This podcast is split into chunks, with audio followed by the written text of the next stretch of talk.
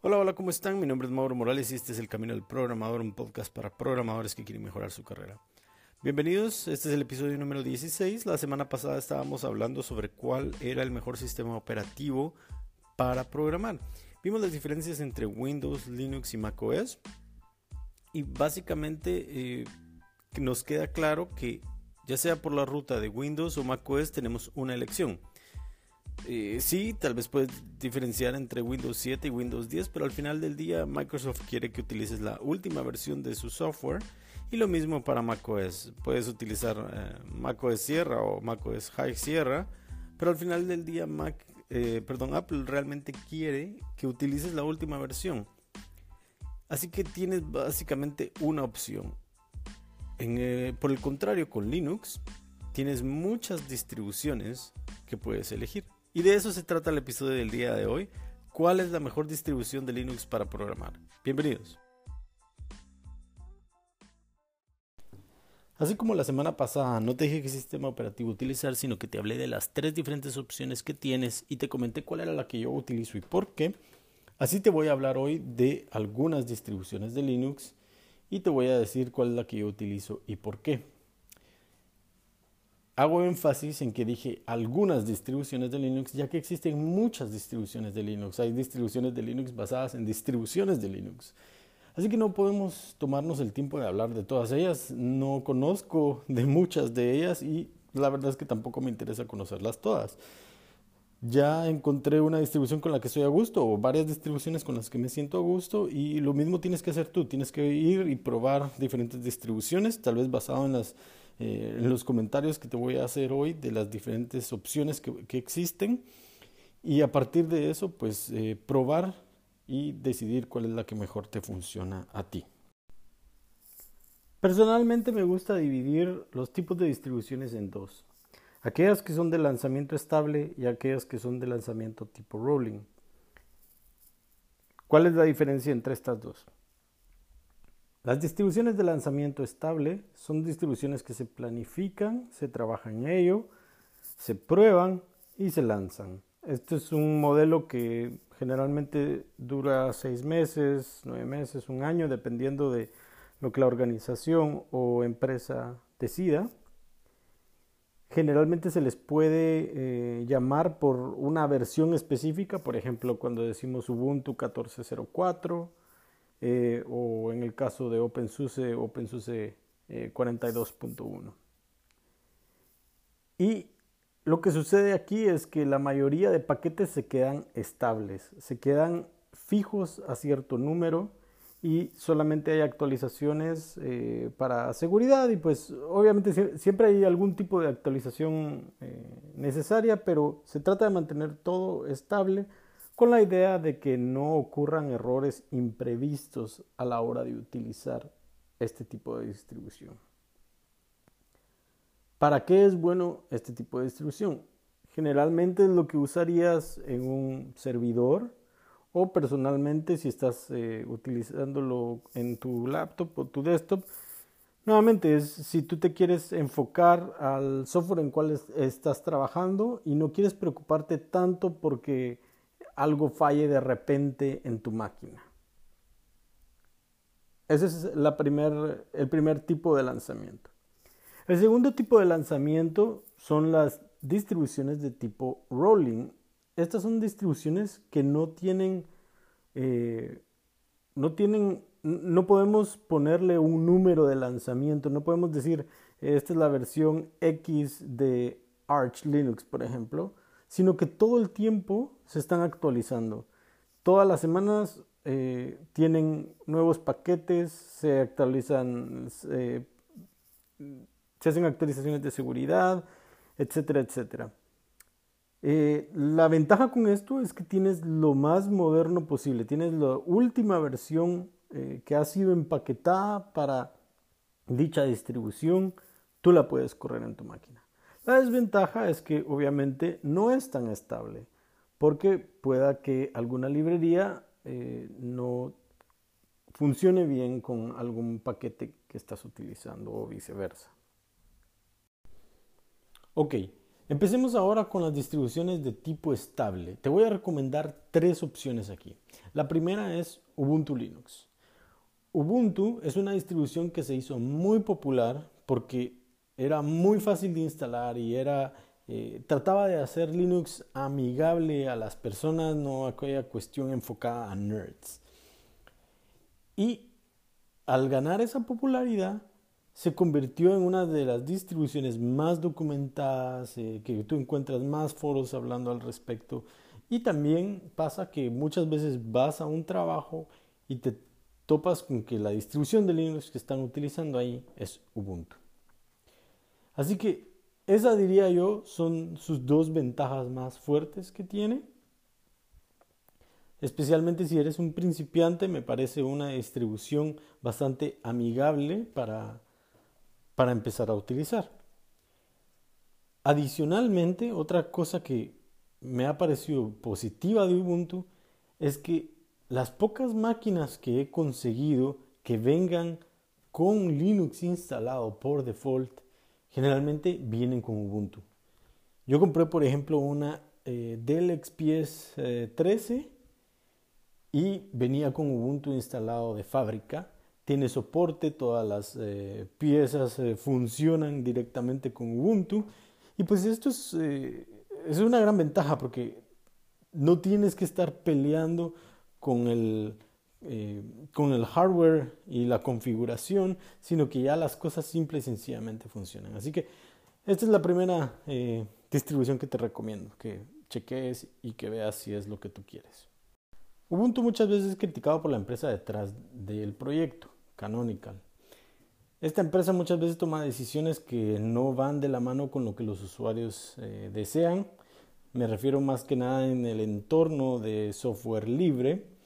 Definitivamente Ubuntu tiene todo su software, eh, todo el código es abierto, pero muchas decisiones que toman no parecieran eh, defender los ideales del, del software libre.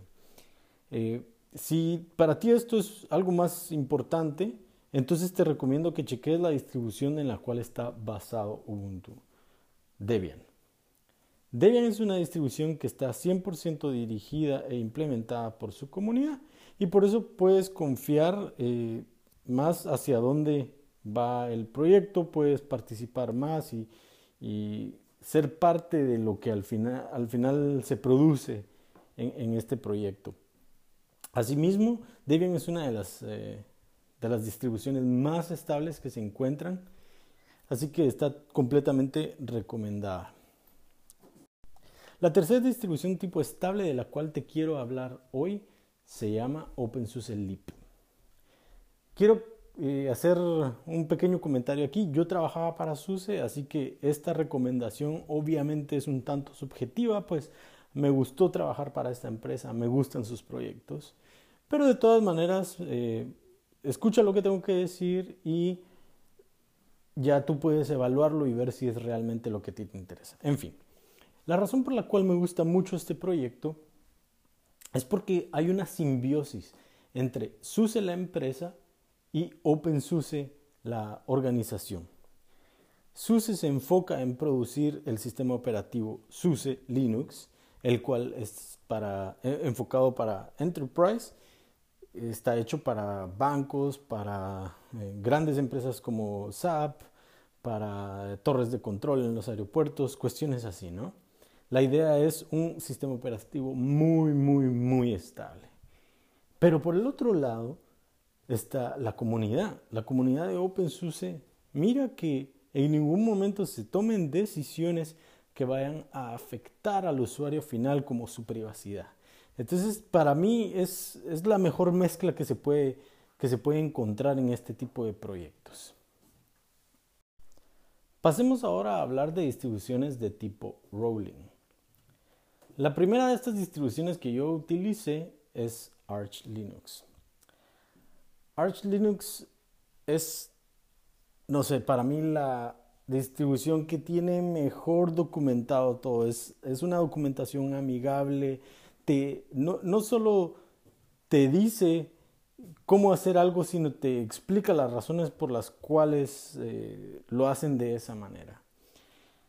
Si tienes algún problema con cualquier otra distribución de Linux, lo más probable es que pares en una página de, documentación de Arch Linux para explicarte por qué se configura así un paquete o cómo configurar eh, un, paquete, ¿verdad?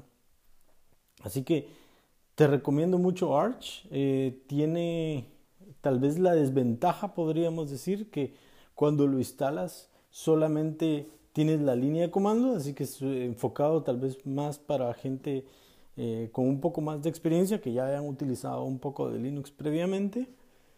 Pero como te digo, todo está tan bien documentado que incluso cuando yo la tomé no me hubiera considerado un experto de Linux y aún así me fue eh, relativamente sencillo instalar y manejar todo mi sistema operativo en ARC. La segunda distribución de tipo Rolling Release de la cual te quiero hablar es OpenSUSE Tumbleweed. OpenSUSE Tumbleweed, nuevamente, ya saben, mi, subjetividad por el proyecto, em, pero me gusta mucho porque va un poquito más allá de lo que hace Arch en que no solo pone los paquetes más actualizados dentro del proyecto, sino que tiene todo un sistema automatizado de pruebas para no agregar un paquete que rompe eh, la funcionalidad del sistema operativo en sí. Esto, como desarrollador, para mí es la única forma en la que veo de hacer, software hoy en día. Tener eh, continuous deployment, ¿no? De principio a fin, que tú sabes que puedes agregar algo, automáticamente vas a ver si esto rompe o no tu, tu paso a producción. Entonces, eh, te recomiendo mucho que cheques OpenSUSE Tumbleweed si te interesa tener los paquetes más actualizados y cierta seguridad. Obviamente, siempre se pueden romper las cosas cuando siempre pueden haber bugs y problemas cuando estás probando lo último en tu máquina. Pero, eh, como les digo, que ya fue por lo menos previamente probado por un sistema automatizado de pruebas. La última distribución de la cual te quiero hablar el día de hoy es em, si tú quieres pasar de experto a Dios en conocimiento Linux, ¿no? y esta es Gentoo o Gentoo, no sé cómo, cómo la llames tú. Gentoo es una distribución que no solamente es de tipo rolling, por así decirlo, porque estás actualizando los paquetes conforme tú vayas eh, queriendo, sino que adicionalmente tú tienes que compilar cada uno de estos paquetes. Todas las otras distribuciones de las cuales hablamos hacen eh, toda la compilación de los paquetes por nosotros. Solamente nosotros cuando instalamos algo, solamente lo descargamos de sus servidores y eh, luego se configura en tu máquina para poder ser utilizado. Este no es el caso de Gentoo. Gentoo tú tienes que hacer la compilación por completo. Tú lo que descargas es el código fuente y luego vas y pues eh, manualmente haces la compilación. Obviamente tienen un manejador de paquetes que te ayuda con todo esto, pero de todas maneras lo estás haciendo tú. Y por lo mismo, cada vez que actualizas paquetes muy grandes, como no sé, eh, Google Chrome o algo así, entonces es, un proceso que tarda muchísimo, ¿verdad? Ese es el lado negativo. Pero el lado positivo, como les decía, es que van a aprender no solo de, Linux en sí, sino también hasta cierto punto de, todo lo que conlleva el, compilar código, el empaquetar código, eh, no sé, es, es el paquete completo de Linux. Solamente la instalación es un proceso que te explica eh, cómo funciona el, el, crear un root de Linux desde cero, sin, sin tener mayor cosa. Nuevamente eh, instalas hasta tener una línea de comando y posteriormente tú ya instalas eh, un, un, ambiente de, de ventanas, ¿no? Bueno, con eso platicamos de seis distribuciones del día de hoy, tres de tipo estable, tres de tipo rolling release. ¿Cuál fue la que más te llamó la atención? ¿Cuál vas a instalar? ¿Cuál vas a probar? Cuéntamelo en un comentario en la página de Facebook, facebook.com, diagonal camino del programador, o bien me lo puedes hacer llegar por un mensaje de voz en Anchor. Entablemos una conversación, qué cosas eh, te parecieron buenas de este episodio, qué cosas no te gustaron, qué cosas eh, hubieras esperado escuchar, de tal manera que yo pueda eh, tomar tu feedback y ponerlo en el próximo episodio. Eso es todo lo que tengo por hoy. Espero que lo hayan disfrutado. Les agradezco muchísimo por tomarse el tiempo de escucharme y les deseo muchos éxitos. Chao.